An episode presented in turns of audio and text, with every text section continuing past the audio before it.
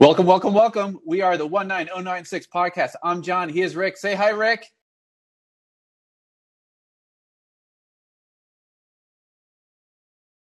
Say hi, Rick. Uh oh. Malfunction. Unravel your headphones.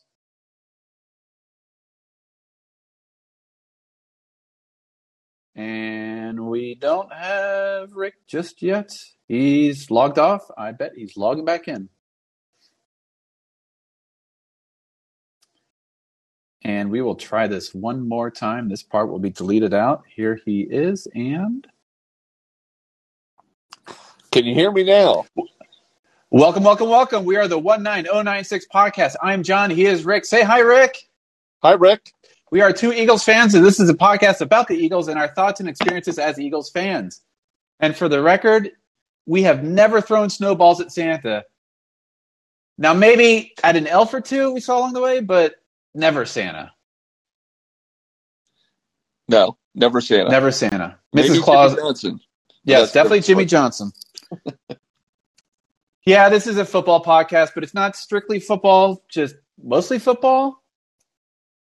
Yeah, and there are lots of podcasts about football, but to understand what we are, and it's better to say what we are not. We're not X's and O's. We're not a betting show. We aren't fantasy football. No mock drafts, no power rankings, no game film. We are two knuckleheads, but we don't yell at each other. And lastly, one thing we will never do is make predictions. Why?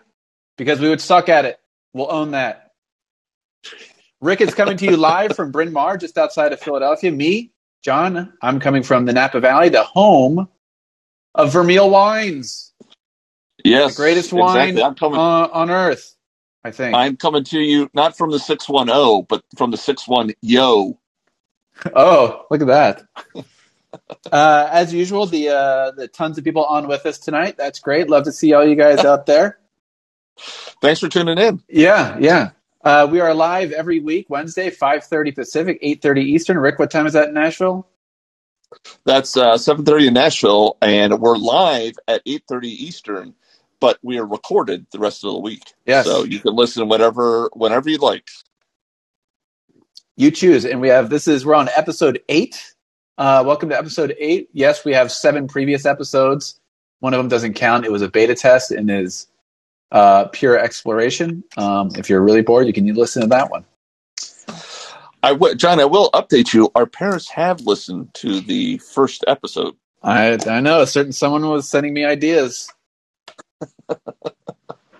Yeah, what does mom have to do? She thinks more uh, O's. Uh, she wants more Henry. Actually, that that's what what she wants, but she doesn't Yeah, realize. Henry cannot uh, speak in complete sentences just yet. So. Uh, we'll give Henry until he's one year old. Yeah, yeah, yeah. Yeah. Uh, the, our Eagles are now four and six after ten games. Um, obviously, because four plus six equals ten. Um, and they play. They took on the Broncos this week. Yes, Rick, want to kick it off?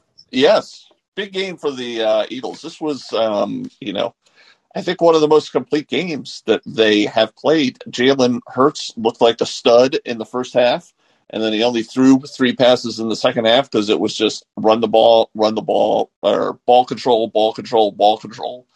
But um, yeah, the Eagles look like studs out there. John, what were your thoughts on the game? Uh, I, you know, I will say I'm uh, I'm cautiously optimistic about the rest of the season. The one thing that does stick out to me, and trust me, I, we'll get into it after you know in a few minutes. They did play a not top ten quarterback, and that helps a lot. Yes, yes, it does. I think Um, we're just about exhausted playing all the top ten quarterbacks. No, I, I think you're right. Yeah, I, How I mean this this is week ten, so I mean we should be done with all the top ten quarterbacks. I was going to ask you how many top ten quarterbacks are in. How many quarterbacks are in the top ten quarterbacks? Uh, twelve, I think. that would be my guess. Um, but no, it was uh, you know, it was exciting to see the uh, uh the you know they ran the damn ball. Uh, in fact, sixty-two percent of the time, uh, did they run the damn ball, which is uh, amazing to see. That's thirty-nine rush attempts, thirteen by Hurts. That's that's okay. A little high for me, uncomfortably high, but you know.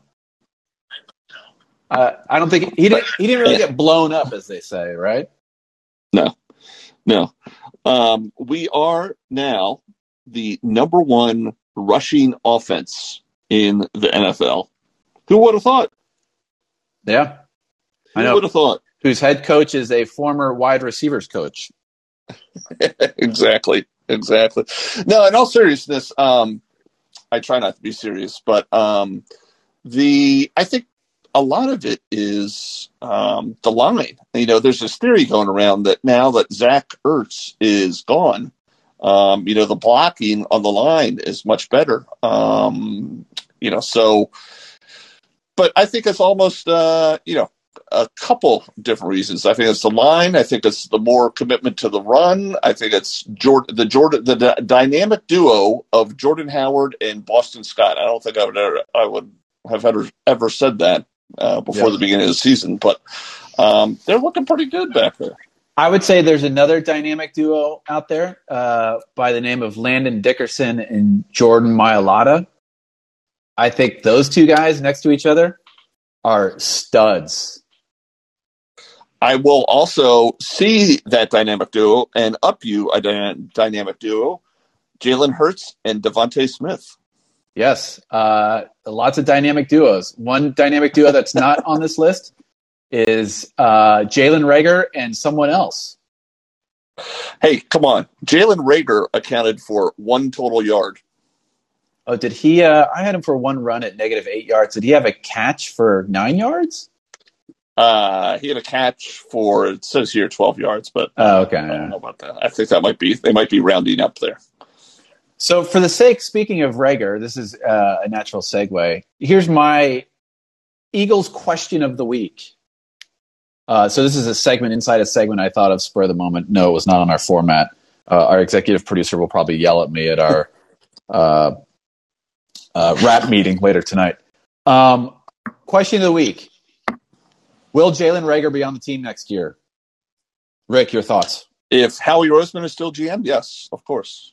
So, he will be on the team next week. Yes. Okay. He will. You're pro- you're probably yeah. See Marcus Smith, uh, who for those that don't know, is a terrible linebacker they drafted in the first round and stuck around on the team way too long. So Yes. Um, no, I, you know, we were clicking on all center cylinders. We, you know, I think that really the big turning point was that fourth and one when Denver was going for it. And that was kind of, after that, the Broncos just gave up. That was the play where Darius Slay returned the fumble for a touchdown. Um, yep, where your father uh, was yelling at the, t- your father, uh, John, was yelling at the TV, go down, get down, get down, get down, get down. And um, we saw also that you know uh, Darius Slade does not have very good you know ball ball carrying skills. yeah, ball skills. Yeah, yeah. His, his he's a defensive back for a reason, It- not a wide receiver. exactly, exactly. That's what I was taught in school. Is that um, you know defensive backs are defensive backs because they don't have hands. Yep, Yeah. I think that's still true. Yes, yes. Darius Slade has hands like a digital watch. Think about that one, and it'll make sense. Oh yeah, there's nothing at the ends. Uh, no, there's no hands. Oh, there's no. Oh, got it. Did it? Wow. Have That's a another- Dick Vitale saying. Anyhow. Yeah, oh, got it. Um, but yeah, so I think it's you know Boston Scott, uh, Jordan Howard, the line. I think you know they are just punishing people. Uh, I was watching Jordan Mailata; he was just punishing people. Kelce's uh, the man, and as long as we don't have Nate Herbig rolling the ball back to um, uh, Jalen Reagor, I think we're good. I think we're good. Yeah, we we kind of talked about this on our pre-show meeting. Uh, the day that Kelce has to get uh, you know put on the shelf due to injury or retirement or you know whatever is going to be a sad, sad day. Now, uh, maybe you know down the road it's Landon Dickerson who ends up becoming um, the starting center. You know, once Kelce formally retires, but man, right now if Kelce goes down, that I mean the whole offense will come to a screeching halt just because the line will collapse. Yeah.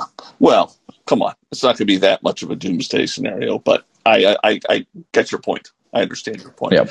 Um, you know, Jalen Hurts had, you know, he looked in the first half, he looked really good. Um, you know, he only had in the second half, he had an, interception. I don't know when the interception was made, first half, second half. But I mean that that one really wasn't his fault. Um, it was kind Yeah. of uh, tipped and went up, you know, went flying up in the air. So, Yep. But Yeah, can we yeah. just talk about um, speaking of interceptions uh, or fumbles, turnovers? Can we talk about Teddy Bridgewater? Sure. Yeah. Fire away. Teddy Bridgewater and his apathetic uh, tr- uh, try at trying to bring down um, Darius Slay. Darius Slay. Yeah. That was just That, was was bad. not a good look for him. No. Um, I you have to think like at that point he knew like, yep, it's game over. And Right. really, if you think about it, like for the Broncos, they're starting to kind of get into that realm where it's like Bridgewater may not be their, you know, he he's he's patchwork, right? I mean, they're they're definitely kind of seeping into Right. that arena where they probably need to go quarterback shopping. yes. They probably need to draft somebody, Yep. and you would think with John Elway as uh, a key part of that franchise that they could pick a good one, but we'll see. You'd, th- you'd think. You'd think. Um, also, I'd like to touch on, you know, once again, special teams, right? I'm not going to talk about the returns because that's Jalen Reagor. Uh, but Jake Elliott, three for three on field goals. Yep. Yeah. Yeah. And yep. our punter, Arryn Siposs, uh, three punts, 51.3 average. I think that's a little, you know, aided with the mile highness of Denver, Colorado. But still, um, you know, good special teams play. I think also good special teams play when we blocked the field goal. Uh, Yep. You know, that was a huge turning point. You think, oh, they're going to, you know, score here. Nope, they did not. So, Um, just trying to see, see if there's anything else before we get into uh, our next segment, which is called uh, "Who Gets the Credit for This Week the Win." But um, any more news or notes on uh, on this one? Let's, Uh, yeah, we had. I mean, yeah, we had seven penalties, but um, you know, it really, re- you know, of course, Derek Barnett had an inopportune penalty, but I mean, would it really be an Eagles game if he if he did yeah, have an inopportune penalty? yeah. The answer to that is no.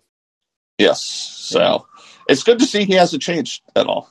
Yeah, uh, his consistency is marvelous.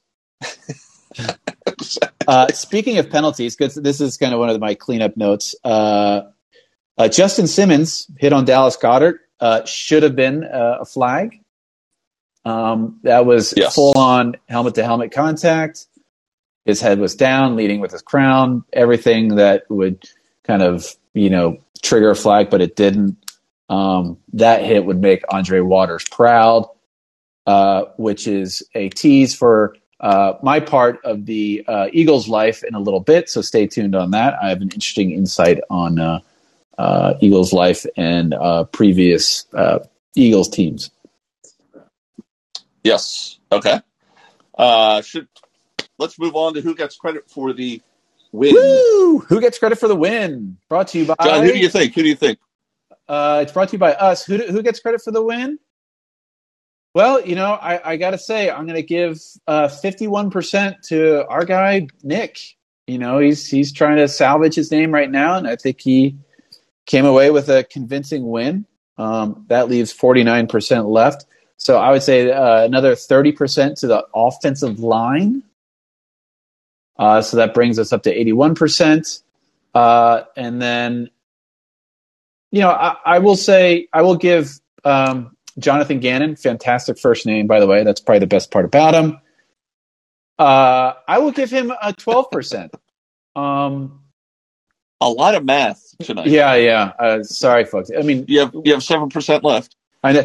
Yeah, twelve percent because you know, uh, uh, holy shit, they discovered press coverage and they even mixed up some of their uh, defensive sets, uh, which was fascinating to watch. And uh, you know, I think it kind of paid off. Uh, how much percentage do I have left? Seven percent. Seven. Seven percent. Uh, I will give that to DeVonta Smith. It was his 23rd birthday. He caught two touchdown passes, and his celebration on the second uh, touchdown pass was very very entertaining. and uh, worth a you know Google it, folks. Uh, kids, if you're under the age of 12, don't Google it because it's uh, a little inappropriate, but entertaining nonetheless. Yes. Yes, you might have to Google Fab Five to really understand Yeah, that. yep. But anyhow, Rick, your turn. um, yes. As far as uh, who gets credit for the win, uh, I would say thirty percent uh, Boston Scott, Oh, well, Third- well, okay. thirty percent Jordan Howard, and um, You're at 60. 60, 20 percent Jeff Stoutland, and twenty percent the Oh. offensive line. I'm going all run this week. Wow. Okay. Look at you. You just handed the ball off Yeah. 39 times. That's right. That's right. Wow. Three, three yards in a cloud of dust. Yeah.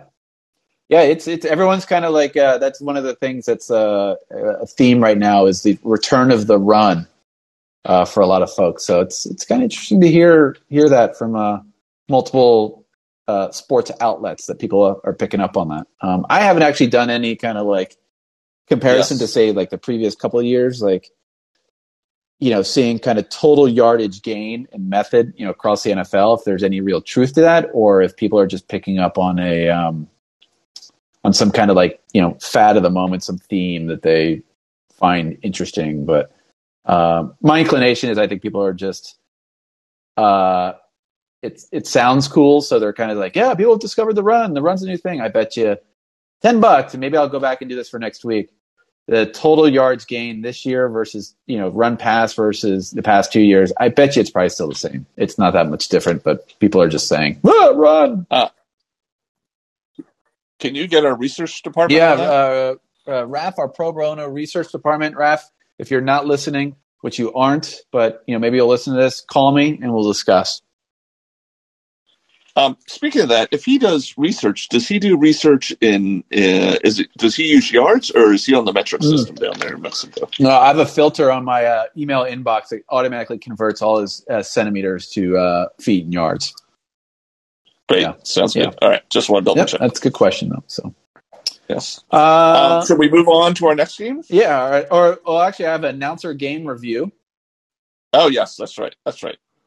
Um, so I, you know, I they were pretty. You know, I kind of did a mix of between the uh, the radio and the um, TV. Uh, the TV was Greg Gumbel, and I actually can't remember who the uh, color guy was because it was was it Archuleta? Who was it?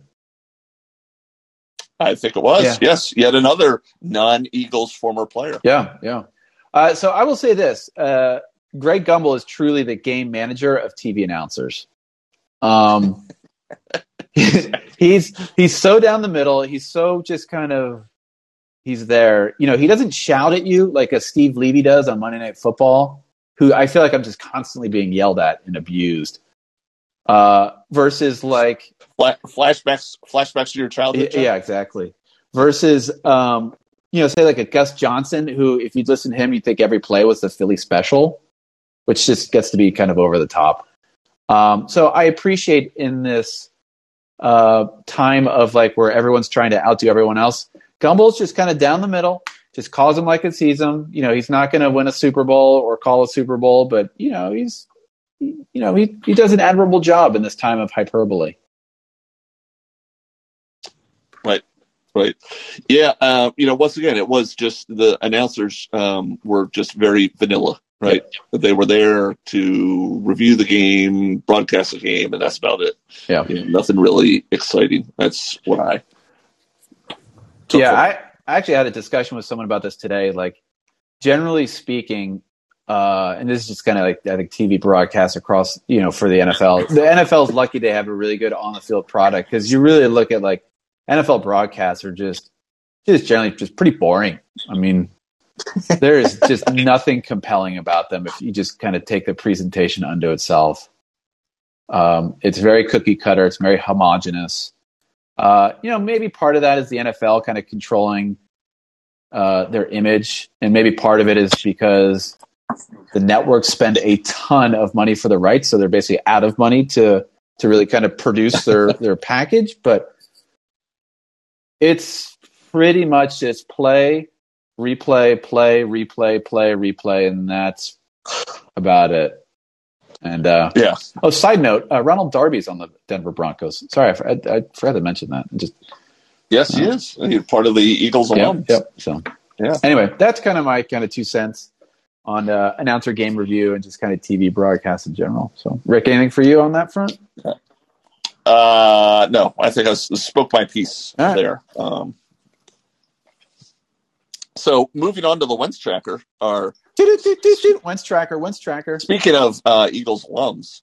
So John, I'm going to throw a bunch of numbers at you. Uh oh. All right, I got You my ready? pen ready. I'm You ready, ready? to go. You know, this is Yep. the this is the math session. Uh, this is the math episode. So Yep. Um, so Wentz played uh, 64 snaps. Yep. Uh, they had 64 snaps. Uh, year to date, he's at 661. Total snaps, 666. That works out to be a 99.2 percentage. Um, Wentz could miss the next 221 snaps before he fell below, before he would fall below the 75 uh, percent mark. Um, and that's roughly four games, right? Um, Yep. And so with with the Colts averaging 66 snaps a game, they're on track to play a total of 1133, meaning Wentz is at 58.3 of their projected final total, and he'll have to get to 850 snaps to surpass uh, 75%. Bottom line, he only needs to basically play 189 more snaps to reach 75%. Which basically comes down to what 10, 11 quarters thereabouts, or no, sorry, eight, uh, nine quarters. Uh, about, I would say, two and a half games. Yeah. No, ten quarters. Uh, okay. two and a half, two and three quarters, with them averaging 66 snaps a game. Yep. Um, So we're well then- on our way. yes, yes, it looks even Yeah. more encouraging every uh, every week. Uh, unfortunately, the Colts keep on winning. Um, so, um, you know, but I don't think, you know, I don't think this Carson Wentz, you know, I really don't think it's going to be a revival. But anyhow, um, you know, I looked up, I'm trying to project out where these picks are going to be. And fi- I was looking at 538 where they predicted all the all all of the NFL teams to finish. Um, and they're saying Miami would finish seventh, we would finish 13th, and uh, the Colts would be 21st. So we're talking three picks in the top 21. Twenty-one. That's that's pretty good. So that's uh, I think what for the year they have. Uh, how many picks? Ten picks? Is that what it is? Ten picks now.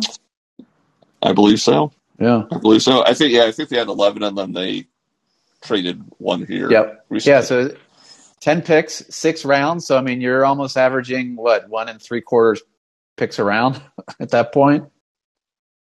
a lot of math tonight. Yeah. a lot of math. At, well, after the first after the first round, they would have seven picks in six rounds. So Yeah. And th- this, yeah, this ain't the 1986 NFL draft where it was 12 rounds. you know, this is they, they, which, which that was actually I thought about it, that was a long time ago, 1986, which actually is the year that uh, uh, Mr. Clyde Simmons, uh, the namesake of one of my dead chickens, was drafted in the ninth round. I will check the box on that uh, mentioning your chickens because Yeah. you do that every week. Yeah, I try to squeeze them in there. Uh, Yes. God rest their souls. Yes, Um, rest in peace. One thing I do want to bring up, and we may want to consider for next week, we may have to update this segment's name to Two. the Flacco Tracker. Oh, that's right. That's Yeah. right. So for those that don't know, uh, you know, Flacco got traded for a conditional pick. Uh, right now, as it stands, it's uh, the sixth round pick. However, if he plays 50% of the snaps or more in four Jets games, that gets bumped up to a fifth rounder. So, uh, and he's starting, he's starting this week. Yes, exactly. He is starting this week. So, So, um, but also, also, I got another one. I see that tracker and up you one. Uh-oh. On the other side, we have to watch Minshew uh, because he's got a clause that um, we have to. Where is it here? I had it written down, but um, anyhow, yeah. There's uh, there's something. Howie loves those uh, clauses. Those are like sneaky clauses that I think Howie um, Likes to kind of get in there. Yeah, let's get in there. But yeah, Flacco is playing this week. So, um, oh yeah, here it is. Uh, Eagles traded a six round pick to the Jags for Minshew, and that six round pick can become a fifth round pick if Minshew plays at least 50% of the snaps in three games in 2021. I do not think that's going to Hmm. happen. Yeah. But anyhow, uh, so yes, a lot of tracking going on. Very good. Yeah. Uh, you know, we need an obsessive compulsive person to uh, keep track of all these numbers. Um, trying to think I, actually, oh, here. Trying to figure out how many draft picks do the Eagles have in the next draft? I mean, they're basically going to field a whole new team in about two years. Right. Right. Um, which you know, one one thing I think we'll probably get into down the road is really kind of you know in another uh, episode or so is really kind of understanding like how a draft impacts a team uh, three years later. And the Eagles are an interesting kind of um, uh, you know specimen for analysis. Is you, you kind of look at their their drafts the the couple of years just prior to winning the Super Bowl and how they basically hit on a lot of picks in two two consecutive years. Um, Yeah, exactly. Just like how they hit on that uh, Derek Barnett. pick. oh, whoops. Oh, Oh. um, okay. a- anything else for the Wentz tracker? Are we uh, ready Uh, to no, talk some Saints? I've exhausted all my numbers for that. Okay. Well, I I got some numbers for you. When uh, now that we're talking uh, this week against the Saints, the the Yes. Eagles are at home against the Saints. They are favored, which is um, uh, a rare occasion this year. So that's exciting to see. Um, Yes. do you want to kind of kick it off, or I can kind of jump into it? You choose. Yeah, no, uh, yeah. Um, the one thing that I found very interesting is the Eagles are number one in yards uh, for rushing. And you know who has the number one rushing defense? The New Orleans Saints. Um, so that will be a very interesting matchup um, there. Um, the other, So, uh, I so I wanted to kind of touch on that because I want to go uh, the numbers behind the numbers, Rick. oh yes, yes. Uh, so I kind of took a look at that and thinking, okay, the, who did the Saints play? So I went back and you know looked at all their their uh, uh, who they played and what their current offensive rush rank is at this point. So I'll just kind of go down the list. Packers seventeenth, Panthers twelfth, Patriots fourteenth, Giants twenty third. Again, this is these teams' offensive rush rank. So this is the type, the quality of of uh, offense that the Saints defense went up against. Uh, Washington thirteenth, Right. Seattle twenty, Buccaneers twenty four, Atlanta twenty six, Tennessee seventh. So they've only faced one top ten rushing attack all season. So that puts the average rank of their opponent in terms of rushing yards per game at 17.3.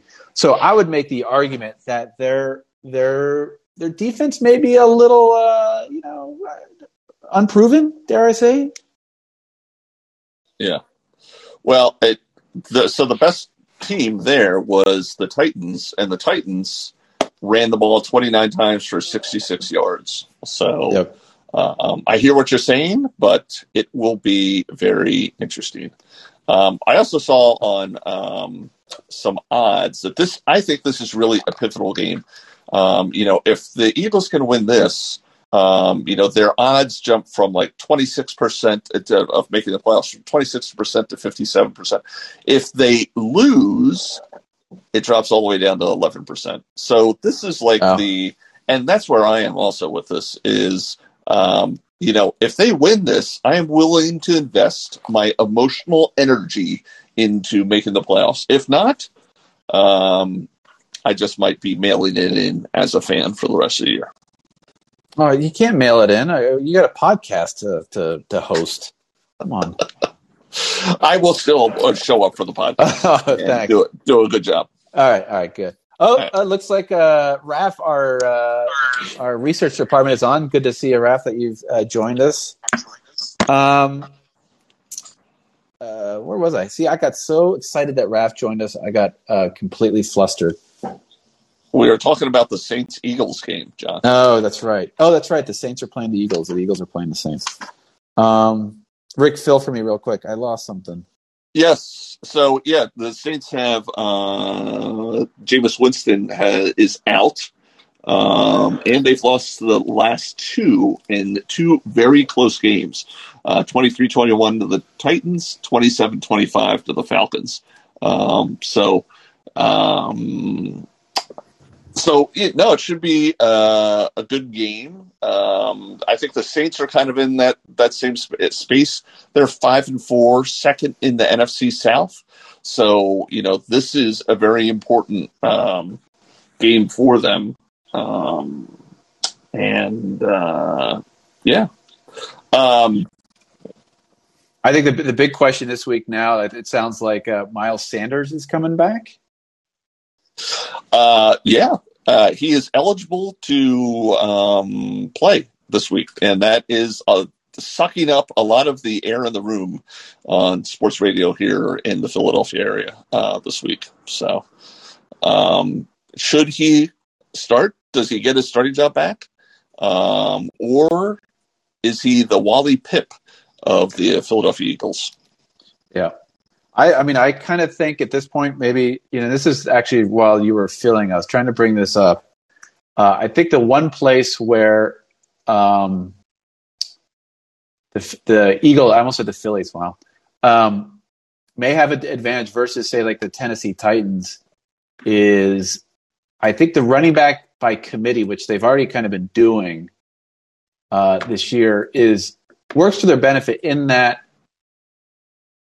you know, I, I think it keeps the uh, the Titans on their to- or the New Orleans Saints on their toes, right? If they don't, you know, they they got to kind of prep for you know a couple different looks, a couple different running backs. Whereas you know Derrick Henry is Derrick Henry. I mean, you kind of know what you're getting.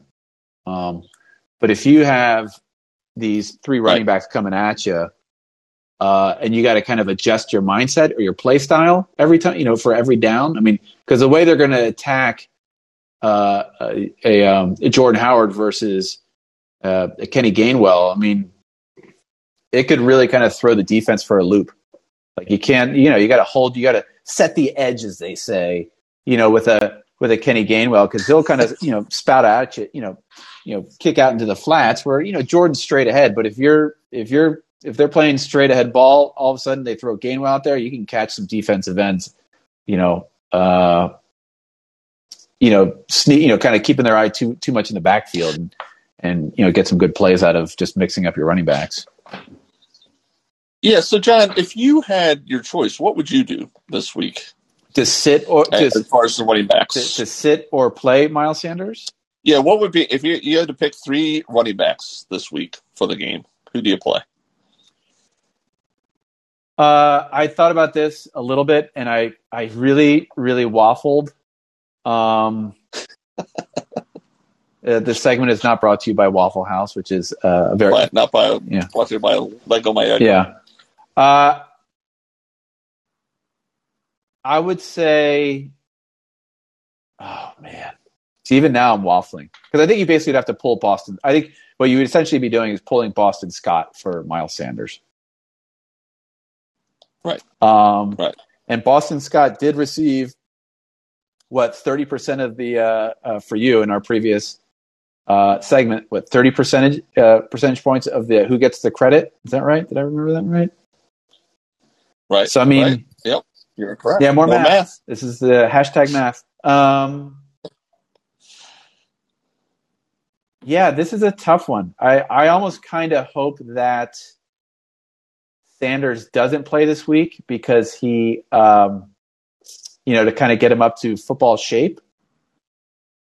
Right. Uh, or at least use as right. an excuse and just see how uh, Boston Scott does against, you know, what, what, you know, you could probably say is a credible uh, rush defense.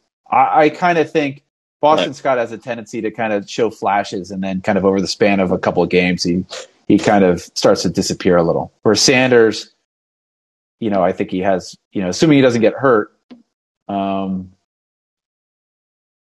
you know, I think is more of a consistent runner. Yeah, I think you just basically tell Miles Sanders like, take your time getting healthy, right? Yep. Yep. Um, and because it, it, it is a punishing um, uh, sport, uh, punish. It's probably the most punishing um, uh, position to play, Yep. and so you know, I, I would be surprised if one of the guy, one of the running backs gets hurt or something like that, or you know, rotate Yep. them or you know, do something like that. So Yep. um, it should be interesting. It's also going to be interesting. This is the return of um, uh, Malcolm Jenkins. Oh yes, that's right. Yeah, I, I, I will have to admit I was actually pretty bummed when the Eagles didn't resign him. Yeah, that was uh, that was a big one here. Also, very interesting on the Saints uh, roster, they have two Villanova alums, which is pretty unique. So, Uh, who, who are the two Villanova alums? uh, Ethan Greenidge, a offensive tackle, has been in the league three years, and Tanoh Kpassagnon. He's uh, he's a defensive end. He was with the Chiefs the past couple of years, and he just yeah he's been in the league five years. So he was a stud when he was at Villanova, beating up on those one double A players. Yep. So, um, so no, it should be uh, should be a good game. Uh, you know, the I was checking the weather. Things have turned cold here in the Northeast.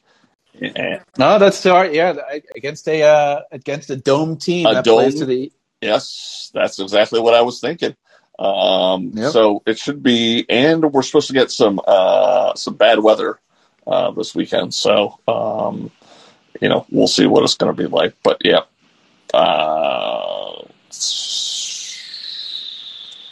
I was just bringing up the weather. Uh, yeah, cloudy and high of fifty three. So not that bad.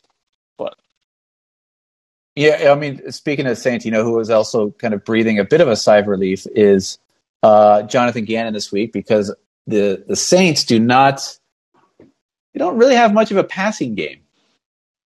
No, Um, No. So I mean, I think that's. Uh, um, I think he will. I think the defense will kind of probably do pretty well this week. Um, Yeah, it. I mean, they've got Trevor Siemian as quarterback, right? Winston's out, and um, you know, I don't. I think Siemian's better than what people Give him. You know, are Yep. yeah.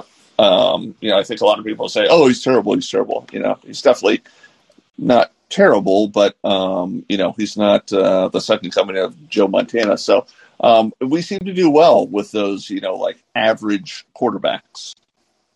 yeah, Yeah. average quarterbacks, and you know they're also missing Michael Thomas, uh, who is a premier wide receiver. I mean, they are basically second to last uh, in passing yards uh, per game, which is last place is uh, our uh, VP of research, Raf. His favorite team, the Chicago Bears. So sorry, Raf. How how is how is he a Bears fan? I don't know. That's a fantastic question. If he wants to come on the show and tell us why he's a Bears fan, because I have no idea. Um, also, uh, uh, Kamara uh, practiced, or he practiced in a limited fashion today, so he's been hurt, um, and he's a big player for them. Al- Alvin Kamara. Uh, Yeah, So yeah. we'll see what uh, what transpires there. But uh, yeah, no, uh, it's going to be a good game. Looking forward to it. This is uh, you know one of those games that I'm actually look, looking forward to. You know, it's uh, um, I saw at 5:38. It's um, one of the most competitive uh, games, and also uh, one of the most important games um, of the weekend uh, out of all the NFL. So um, should be a good one. Um, okay. That's all I think. I'm just kind of going through my notes. Sorry, I had my pen in my mouth, which doesn't really work really well for podcasts, putting your pen in your mouth. So, uh, no, Which yeah, which which happens very often. Yeah, just uh, you know, the Saints are five and four. Uh, the Buccaneers are six and three, and the Panthers are five and five, and the Falcons are, are four and five. So they are. I mean, you're you have two games uh, separating uh, first place and last place. So they are um, in a tight race there to get into the playoffs. So for them, it's a big game also. Yep. Um, okay, you, let's uh, let's kick it to around the NFL. Around, around? the NFL. Um, so the first one I was going to bring up, the first topic I was going to bring up, because I think this actually could be a little bit of fun. Um, there's some articles running around on a couple websites that the NFL is looking to expand to 40 teams. so that's an additional what 10 teams. And this is this is the numbers episode. So, you know, lots of 40, 10, you know, 30 plus 10 equals 40. So, Rick, I wanted to kind of throw it out to you. I'm not going to ask you to name all 10 cities, but what would be your kind of top three cities that should, no, no, no, not should get a team, that you would want to get a team? Uh, and let's keep the population over 10,000. None of this, uh, you know, uh, Dublin, California gets an NFL team humor. now they already got two in the Bay Area, and they got two in uh, LA, so we can't put another one there. Although I'm sure the NFL would like to. Um, I think almost you kind of got to go back to San Diego. I think they kind of got screwed with the whole Chargers thing. Um, yeah, that would yeah. be um, one. Uh, maybe like a you know the football crazy state of Texas, San Antonio, right? Uh, that's a um, good one. Yeah, yeah, yeah um, and maybe like uh, Orlando, Florida. Um, yeah. I'm just trying to come up with you know big cities that don't have that you know don't have uh, Memphis maybe. So those would be uh, my first ones. You know, the big question for me is, I mean, what are the mascots' names going to be? Um, it, you know, it's probably going to be some variations of lions, tigers, or bears, but definitely no Indian named derivatives. Yep. Speaking of which, so uh, a little side story on on on uh, nicknames. So, yeah, here in Napa, uh, the local high school uh, used to be um, the Napa Indians. Well, for obviously, you know, obvious reasons these days, uh, people are, like you said, kind of going away from uh, Native American based nicknames for a mishmash of reasons. We won't get into that. That, that that's for other podcasts to talk about uh, politics and ethnicity and things like that. This is purely for fun and entertainment. However, they did uh, well, what they did to kind of determine like who or what the uh, mascot should be was they took a vote, and the two leading vote getters were the Grizzlies, so the Napa Valley Grizzlies, or Cougars. the Napa Valley Cougars. Well, there's already a lot of Cougars there on the weekend. Well, that's that's what I was going to say. I think um, if this high school was really thinking big picture and marketing opportunities, make a little money on the side, if they would have gone Cougars, they probably would have, you know, generated a lot of revenue that could have paid for some new desks and you know some new buildings by by producing Napa Cougars T-shirts. So I was ho- Napa Valley Napa Valley Cougars. Yeah, it's an infestation. That that would be like their motto. You know, Saturdays an infestation. So. Right, right, right. Anyway, exactly. No, that uh, it's interesting you say that because the Radnor Raiders have changed their name to the Radnor Raptors. Now, I went to school uh-huh. there a long time ago, but I never saw any Raptors there. But um, that's a different story. But yeah, yeah seems to be uh, a lot of that going on. Yeah. Um, as far as you know, looking at uh, some of the games uh, this week, I was trying to look at you know uh, if there's some good games coming on. I'm always looking at, geez, should I watch the Thursday night game? Should I watch the Monday night game?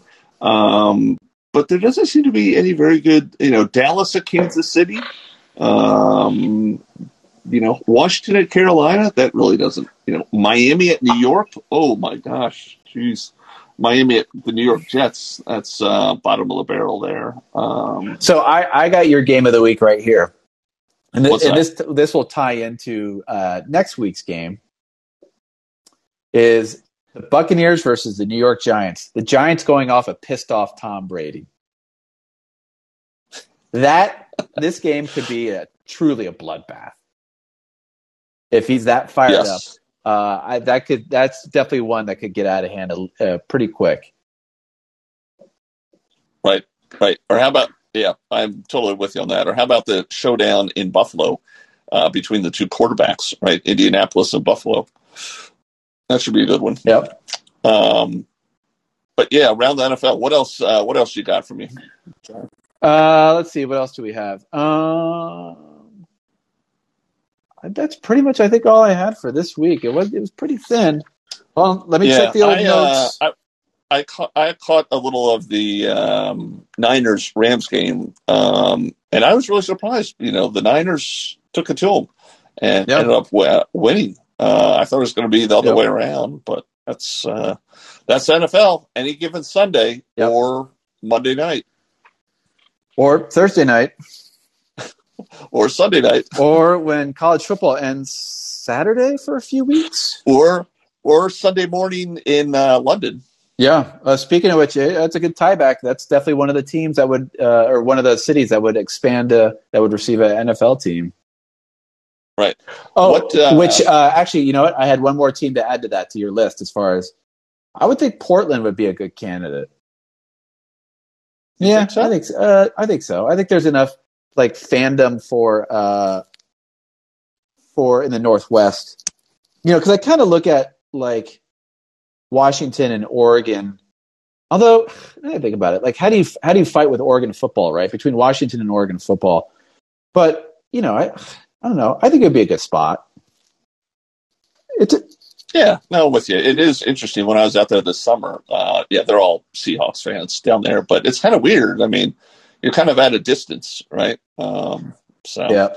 um, no, that'd be a good spot. What about the, any any places I did not name on my list? Uh, I you you know you pulled San Antonio, so I had that on my list, and you know obviously we mentioned London. Now I'm just thinking, um, Memphis was a good one. Uh, you know, I here's here's one team, one city that should really get a football team, and I think it's uh, long overdue. Is Chicago. Chi- Chicago, I think, should really get a football team because you know it's a big city. It's cold. It's perfect weather for for uh, for football. I think uh, I think Chicago should get a football team. Yeah, John, they have the Browns or the Bears. Do you know that? Oh wait, oh I thought that was NAIA football. I'm sorry. I just saw a quarterback running for his life. You know, when I was watching that game, I thought I could have sworn it was just college football. Sorry, sorry, Bears fans. Um, the, uh, speaking of that, speaking of bad football, um, shout out to the Detroit Lions who were zero and eight, and then um, tied tied a game. so they're making Oh, progress. Yep, yeah. Nice job, everyone. Um, yeah, good job, good job there. Um, yeah, I was looking at, I was just looking at the playoffs. You know, the Eagles are at four and six. If the season were to end today, Oh boy, here it comes because it's getting to that time of the year. They are uh, at eleventh, and they would need to, this year. It's uh, seven, top seven. So uh, Mhm. they're they'd have they're going to have to leapfrog Atlanta, uh, San Francisco, and Minnesota, and the Panthers, which is interesting. Two of the teams that they beat are ahead of them. Um. Okay. Anything else for around the NFL? No, that's all I got. Oh wait, sorry, I missed. I did miss one note. Kudos to uh, ESPN for properly identifying that the San Francisco 49ers actually do play in Santa Clara. Uh, Speaking of NFL franchises in cities over ten thousand people, yeah, yeah, right. um, yeah. Is, is that is it Santa Clara? Because it's right, isn't it right by it's right by the San Jose airport? So is that Santa Clara or is that San Jose? You know, I, I- don't know. It's one of those kind of. You know what? I- I think it's just probably. It might as well just be the Alameda 49ers at this point. Alameda. Yeah, I, I mean, shit, right? Uh, who knows? Santa Clara, Yeah. Santa Clara 49ers. Yeah, I don't know. What about what about uh, if they went to the Bay Area 49ers or something like that? So, uh, you know. I was thinking that too. I was my mind actually went to the Golden State 49ers. Right? Right? Yeah, but I, I think you know I think this is where uh, uh, we'd have to bring a 49ers fan on to really kind of have an uh, an earnest discussion about this because I really have like no horse in this. Say I shit, I, they could be called the the the Brisbane 49ers for all I care. I, it makes no difference to me. Uh, speaking of which, uh, I just want to kind of bring up we uh, next week. Just a quick reminder as we lead into uh, the the New York Giants game, we will have Evan, the New York Giants fan, on. He is a lifelong Giants fan. He's from New York. He sounds like he's from New New York, um, and he's an interesting dude. I think you guys, uh, everyone out there, will enjoy him. He is a lifelong sports fan, obviously. Uh, he's also worked in the sports entertainment business, so I think he knows his fair share about uh, sports and football and things like that. Although I think his passion gets the better of him sometimes, but I think it makes for good podcasting. So uh, look to see uh, a new segment next week because right is that right next week is the is the lead into the the Giants uh, Giants Yeah. game. So That is that is correct. We will be broadcasting live on the busiest travel day of the year. yeah, Wednesday before Thanksgiving. Yep, yep. Because we are committed. We are here for you, um, fans of one nine zero nine six podcast. I will also uh, mention that will be the day before Jonathan's birthday. Yeah, I will turn thirty two 32. Again, again. Yes, for the. John, come on. You're not 14th 32. 14th You're, uh, you're 31. Oh, that's right. Yeah, you're right. Sorry. I know this is the math uh, episode, and who would have thought I would have got my own age wrong? Gosh. Right. Right. Uh, last week cleanup. Yep. Um, the only thing I have is Chip Kelly's record year by year. Yep. 10 and 6, 10 and 6, 6 and 9, 2 and 14. Uh, the only other note, yeah, that's uh, yeah, he started out strong, but I think you know people started to figure him out, and he just didn't adjust. I've heard that he's been mentioned for the open job at uh, University of Washington, but I don't know why he would go there. I think that would. Yeah, why would he go there? Yeah. yeah. I mean, Washington is just not what they used to be. I mean, they used to be fantastic during uh, the Don James era. Oh man, they they produced a ton of talent out of there. Yes, they did. The Don James era. That was that was a while ago. Yeah, Um, which I'm pretty sure I wouldn't be surprised if that was roid infused, but it was good football nonetheless. Yeah. Uh, speaking of our friend Chip Kelly, uh, they are six and four this year. They play SC this week, and then they play Cal. So uh, they could pick up two more wins, be eight and four. Uh, only other cleanup from last week I have is my u- overuse of the word conundrum. Uh, went down a lot. I only used it once, uh, technically speaking. I did say it twice um, uh, at one point, but um, I did. Uh, I did. I have cleaned that up. So uh, that's for everyone out there who's listening. I will, you know, Thank you for no, cleaning that thank- up. No, John. yeah, my, my pleasure. My pleasure.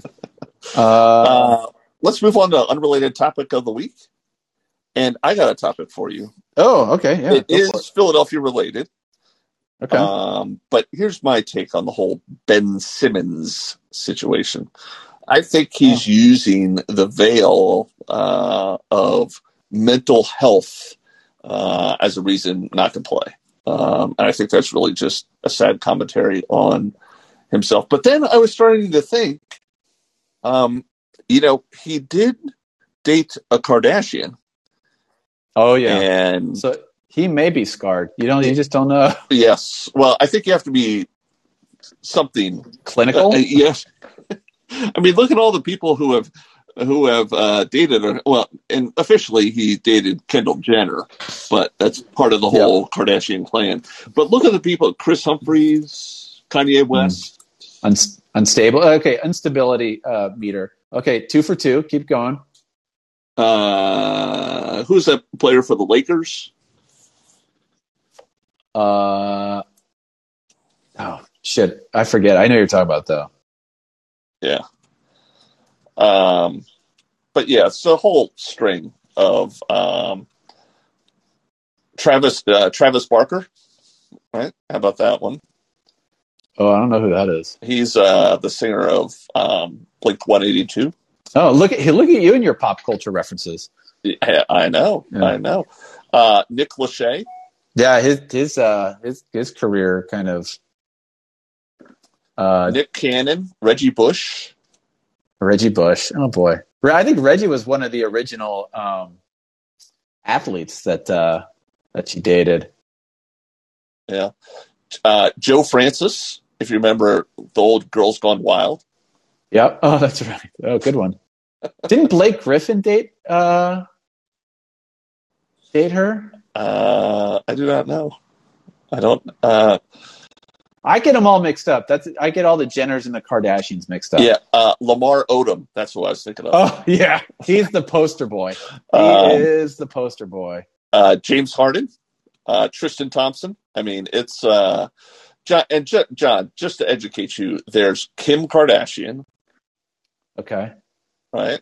Who is the daughter to the Kardashian lawyer who represented OJ? Right? Is it? Do I have that right? Okay. Right, right, and also Kris Jenner, right? Kris Jenner was Robert Kardashian's wife, and then he they, they divorced, and then that's when she, Kris Jenner, well, Kris Kardashian married uh, Bruce Jenner, The Bruce Jenner, who Who's now- is now Caitlyn Jenner. Caitlyn Jenner. Yeah. So the Kardashian kids are Kim Kardashian, Kourtney Kardashian, um, and Khloe Kardashian.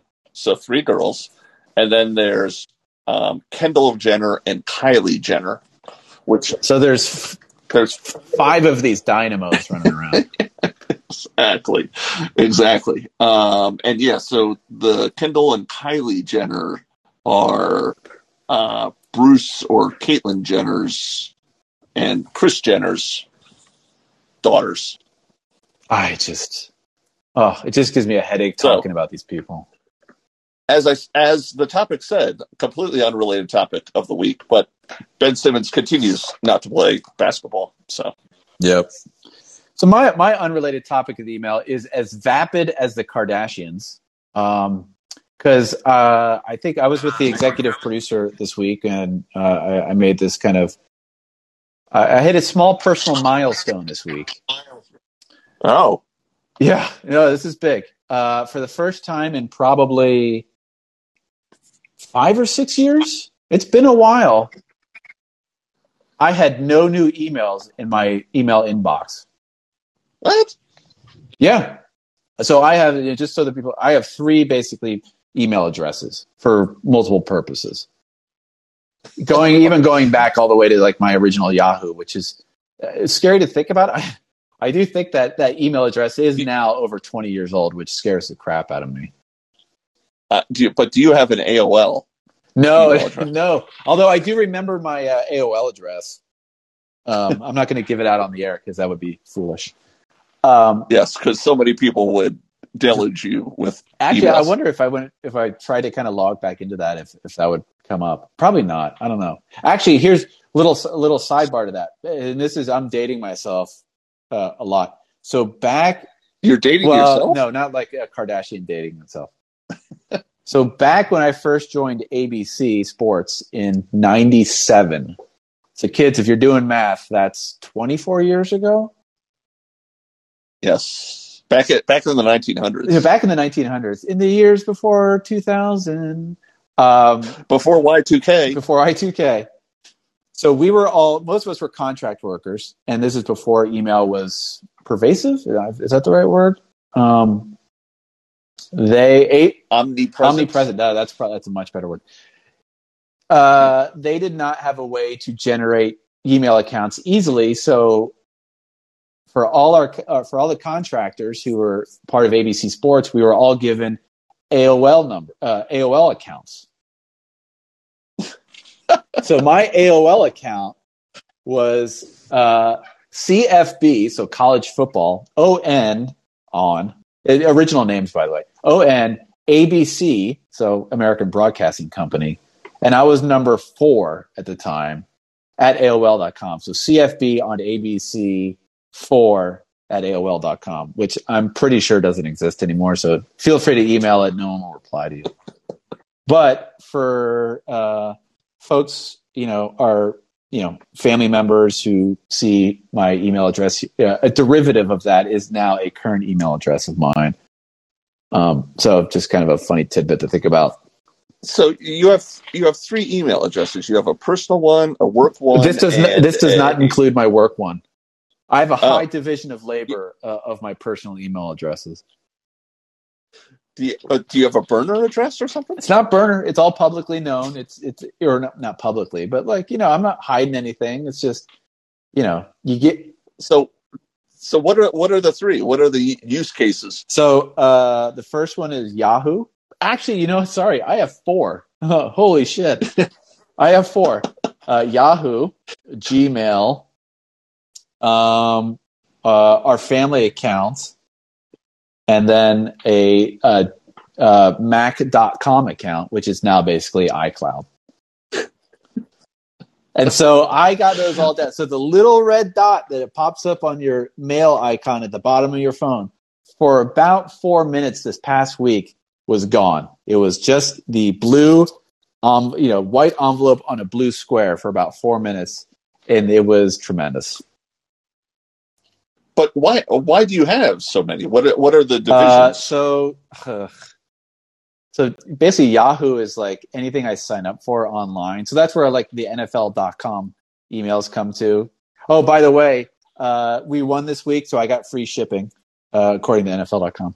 Um, not fifteen percent off. Um, let's see. Our family one is basically like my real personal one. That's kind of where, and then the iCloud one is is the overflow of personal emails, and then the Gmail I just barely use. That is like the overflow to overflow. So there you go. I have one account. It all feeds to one personal one, my old Yahoo account. But I'm Oh, also kind of kind of uh, hesitant to give that out because I think it kind of dates me. Yeah, I, I'm sure your uh, I'm sure your boys don't have Yahoo accounts. No, no. As as one of my children told me here a couple of years ago, I don't do email. It takes too long. oh boy. Oh boy. oh, okay. Text, yeah. text, Dad, text. Text. Yeah. Um. All right. All right. Anything uh, else for unrelated topic of the week, or can we move on to? No, uh, I think we've I think we've brought up enough unrelated topics. yeah. All right. All right. Moving on to fan mail, or as we called in the very first episode, because I was totally flummoxed, man fail, but it's actually Man fail. fan mail. So we have three again. Typically, I just stick with three because you know anything longer would just be uh, exhausting. I mean, what could be worse? Now, which uh, email address are you pulling these fan mail from? Uh, or do you have another email address? I have another email address uh, for this. So, um, yeah. Uh, the first one comes from Dave from New Jersey. Dave asks, so for re- Vermeil wine, tried it, like it, recommend it? How often do you drink it? And uh, Dave, I I don't remember the last time I drank it. I did have fleeting ambitions at the beginning of the season. Each week that the Eagles won a game, I would go down to we have a Vermeil Wines just about five blocks down the street from us, their tasting room. Uh, that I would go down there and have a celebratory drink of wine at Vermeil Wines.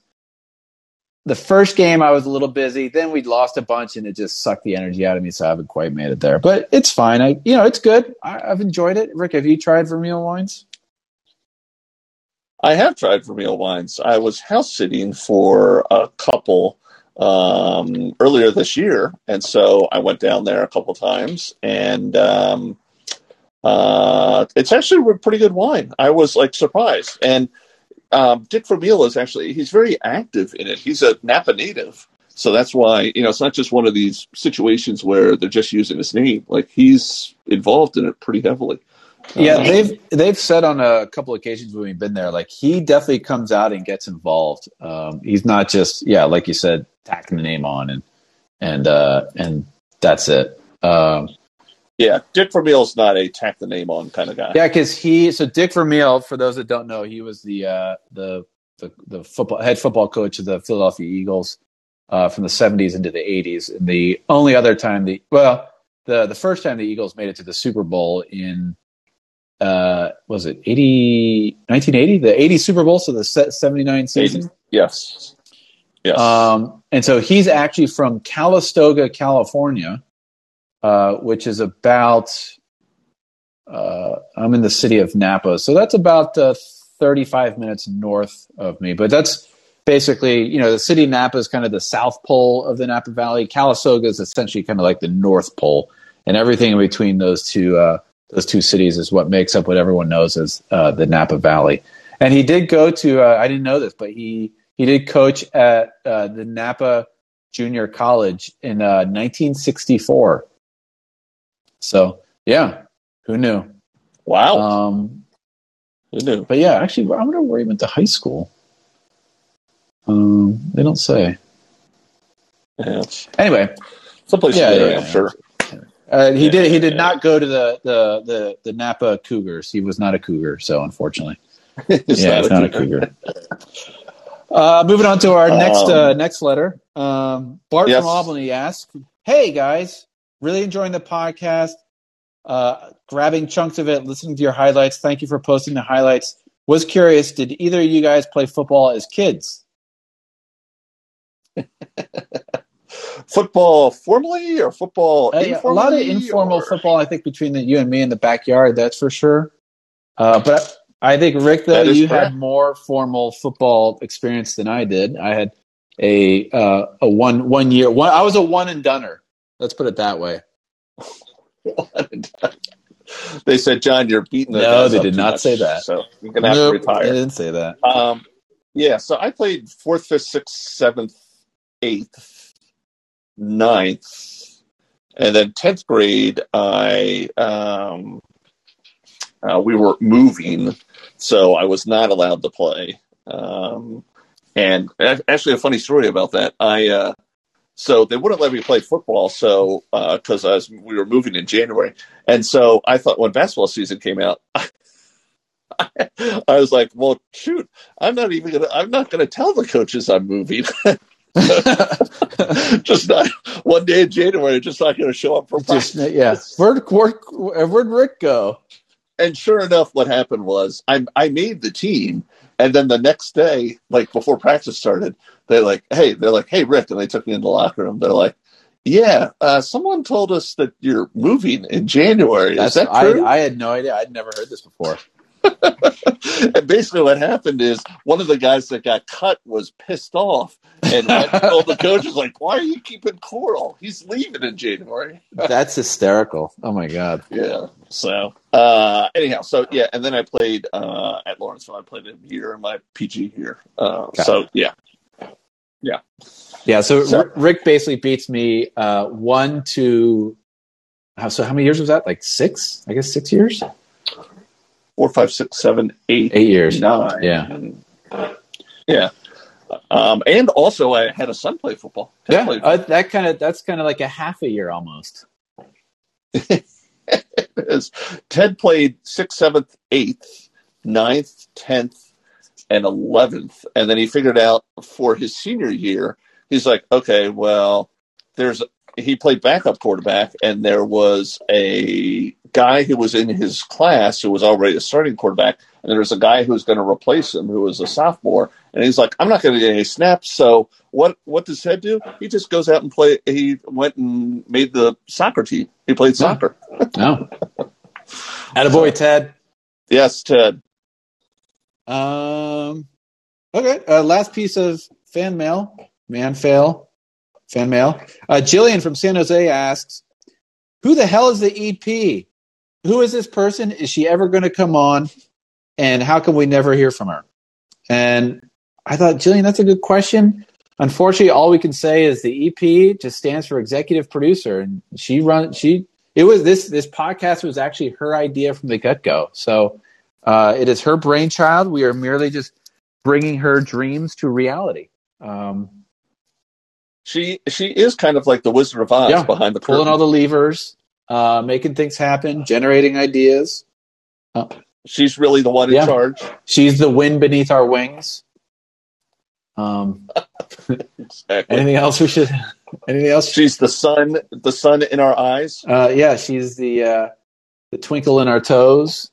All right, we'll we'll end it there. That's that's fine. That's And keep that keep the twinkle. even eye. yeah, even when we have athlete's foot, uh, she's the Yeah. twinkle in her toes. All right, that's it for uh, uh, fan mail. Thank you, everyone, for uh, your fan mail. Um, you guys know where to email it. It's in my sixth email address that I have mentioned in previous. So send it there. We'll uh, read them on the air. And um, for ones we don't read, uh, too bad. Uh, just a reminder, we are on every week, Wednesday, 5.30 Pacific, 8.30 Eastern. What time is that in Nashville, Rick? 7.30. seven thirty And a quick rem- or or or recorded at any time. Yes, available anytime for. I guess you don't download it. Streaming on the Callin app. Uh, on demand, demand. yes, on demand. Uh, just a reminder: next week we will have Evan the Giants fan on. We're, I'm sure we'll we'll probably have to uh, label the podcast uh, not E for everyone. Those New York people really like to swear up a storm as much as Eli makes fun of us Eagles fans flipping birds. Uh, I'm sure Evan, the Giants fan, will be uh, dropping a, a couple of uh, f bombs. So uh, bring your earmuffs, folks. Bring your earmuffs. They more, I don't, you know, I think I've done a pretty good job. Well, especially with mom and dad listening more. I, I got to curb that, or else mom's going to start looking at me funny. So I don't, I don't want that. She already looks Yeah. at me funny already. No, so don't want that. uh, No, understandably yeah, so. right. I give her plenty of uh, fuel for that. Right. Yeah. Well, hey, great podcast. Thanks, we John. forgot Eagles life. Oh, Eagles life. Eagles I life. thought we were wrapping up. I No, thought that was no, a we got- wrap up there. We got Eagles life. So I got I got it, you know, this is kind of, you know, a good little uh you might enjoy this kind of I did a little research, Eagles life. I kind of t- you know, got my DeLorean, my kind of mental DeLorean and hopped back to the year 1989, which was um kind of the bit of an epicenter year I'll, I'll say of like the elite Eagles defense for those that don't remember. Uh that was back when it was Reggie White uh and my two chickens uh, were on the defensive line uh, and they were uh, led by Buddy Ryan, who who was part of the Chi- oh, back when the Chicago Bears had a football team. That's right, they did have a football. Or they still do? I can't remember. Regardless, They have a team that As- as a masquerades football as a team. football team. so I got into you know I got I thought about this because I I sent Rick I sent Rick a picture and actually uh, to your boys a couple weeks ago a picture of my shelf when I was a kid. And one thing in that picture that was sitting on the shelf was about six or eight uh, videotapes, VCR, of recorded Eagles games. And I was like, wow, that was back in the day when you had to, you know, in order to watch or to watch again, you couldn't go online and pull up the game again. You had to record it, pop it back in, and watch it again, or else you're or else you got to suffer through, you know, Sports Center umpty ump times to actually, you know, see the plays again. So I recorded uh, a ton of those games and just kind of watched them over and over again. But the one thing that ultimately prompted this was I was looking at a video, kind of a highlight video, the 1989 Philadelphia Eagles, which was highlighted by their defense. Amazing defense. And I was thinking about, on top of that, what Tom Brady said we mentioned last week, how the physicality has been taken out of the game. So this is what I did. I watched the video a couple times. It's about 30 minutes long, but I kind of skipped through it like uh, uh, the youth do these days because I'm young. And so I took the number of defensive plays that were shown because they go through the entire season of the Eagles. I counted that, and then I went back and looked at it again. How many of those plays would generate a penalty flag? This, this, uh, if the, if that play to occur now, how many of those plays would incur a penalty flag? And so I uh, identified 40 plays, 40 defensive plays, only the Eagles defense, not the other team. 40 defensive plays. Rick, would you care to guess how many flags would have been thrown on those 40 plays? Uh, 17. Pretty good. Pretty good. Not that high, though. Uh, I counted 13. 13 of those 40 plays uh, would have gotten a flag toss. That being said, the framing is typically pretty tight on those NFL films um, uh, shots. So you very well could be right. It could have been higher, actually. But within the field of view of that camera shot, I counted of those 40 plays, 13 flags would be thrown. Uh, we got in there a horse collar, So someone, you know, a, def- a defender grabbing the uh, this was actually on a quarterback, grabbed the the back of his uh, by the neck his pads. Um, an unsportsmanlike conduct for driving the quarterback into the ground. Uh, the most common one actually was helmet to helmet, a linebacker against a running back. Oh, jeez. Uh, that was uh, that was pretty common. Uh, a couple of late hits, um, and oh, and this another one was a helmet to helmet on an interception. That was you know it was a block in the background, and you could just sell, see someone just went helmet to helmet. There was no need for the hit. The Eric Allen was like like ten yards up the field. This guy just blew someone up just because he could blow someone up. Because no refs were looking. Yeah, no. And then uh, bonus uh, flag, uh, they did show one um, one play from. Uh, uh, they were highlighting who the draft picks were for the Eagles that year. They highlighted Mike Bellamy uh, from Illinois. They showed a game from when they played Michigan State, and the Michigan State defender just about you know ripped off the helmet of the player that he tackled, and definitely would have gotten a a flag. So I thought that was kind of interesting it, you know, it, it, definitely like demonstrates kind of how the how the how the game has ch- has changed in terms of how it's played. Thoughts, questions? I, I, if if I were to guess one penalty that would be called more so than uh, or not not called back then was probably roughing the passer. Yeah, I was. You know, it's funny. I was actually like paying it. Reggie White, for as much as he got to uh, Phil Simms and all those guys, most of his tackles were pretty clean from what I saw. Yeah. Um, well, he was a reverend, you know. That's true. Yes, he was. Uh, you know, he, he was a man of cloth. Yes. Um, but yeah, it was like it's just obvious that the you know linebackers and Andre Waters would just completely lead with their helmets and just blow up a guy's head. Um, which you know, thankfully the the league has gotten away from, and so they're cleaning that up. Yes, they're cleaning that up. So yes. So that's my segment on Eagles life this week. Uh, hopefully, everyone found that found it kind of interesting. I, it was interesting to go back and kind of watch through that lens, you know, through kind of uh, modern rules these days. Yeah, the game has changed uh, immensely. Yep, yep. All right. Uh, final thoughts, Rick. Any final thoughts this week? Uh, good game last week. Uh, big game this week. Um, you know, want to try and build some momentum here because we got the Giants the week after. Yep. Um, if we can come out win this game and then win against the Giants, you know, I think it's really a sign that we have turned the season around. Yep. Uh, yeah. My final thought is kind of in that line. It's I think this game is what they would say is winnable. Um, again, not making a prediction. Um, and hopefully, you know, if if that proves to be true, then uh, oddly, that would be the first home win of the season for the Eagles. Yes, exactly. Yeah. We need a home win. Yeah. The Linc will be rocking. Yeah, yeah. All right. One last reminder: we're on every week, uh, Wednesday evening, five thirty Pacific, eight thirty, uh, not Central, but Eastern. Rick, what time is that in uh, Nashville? Seven thirty. Seven thirty. Um, all right. I think that's it. Rick, anything else? Are we saying no, goodbye? Until next week, goodbye right. and good luck. Adios. Adios.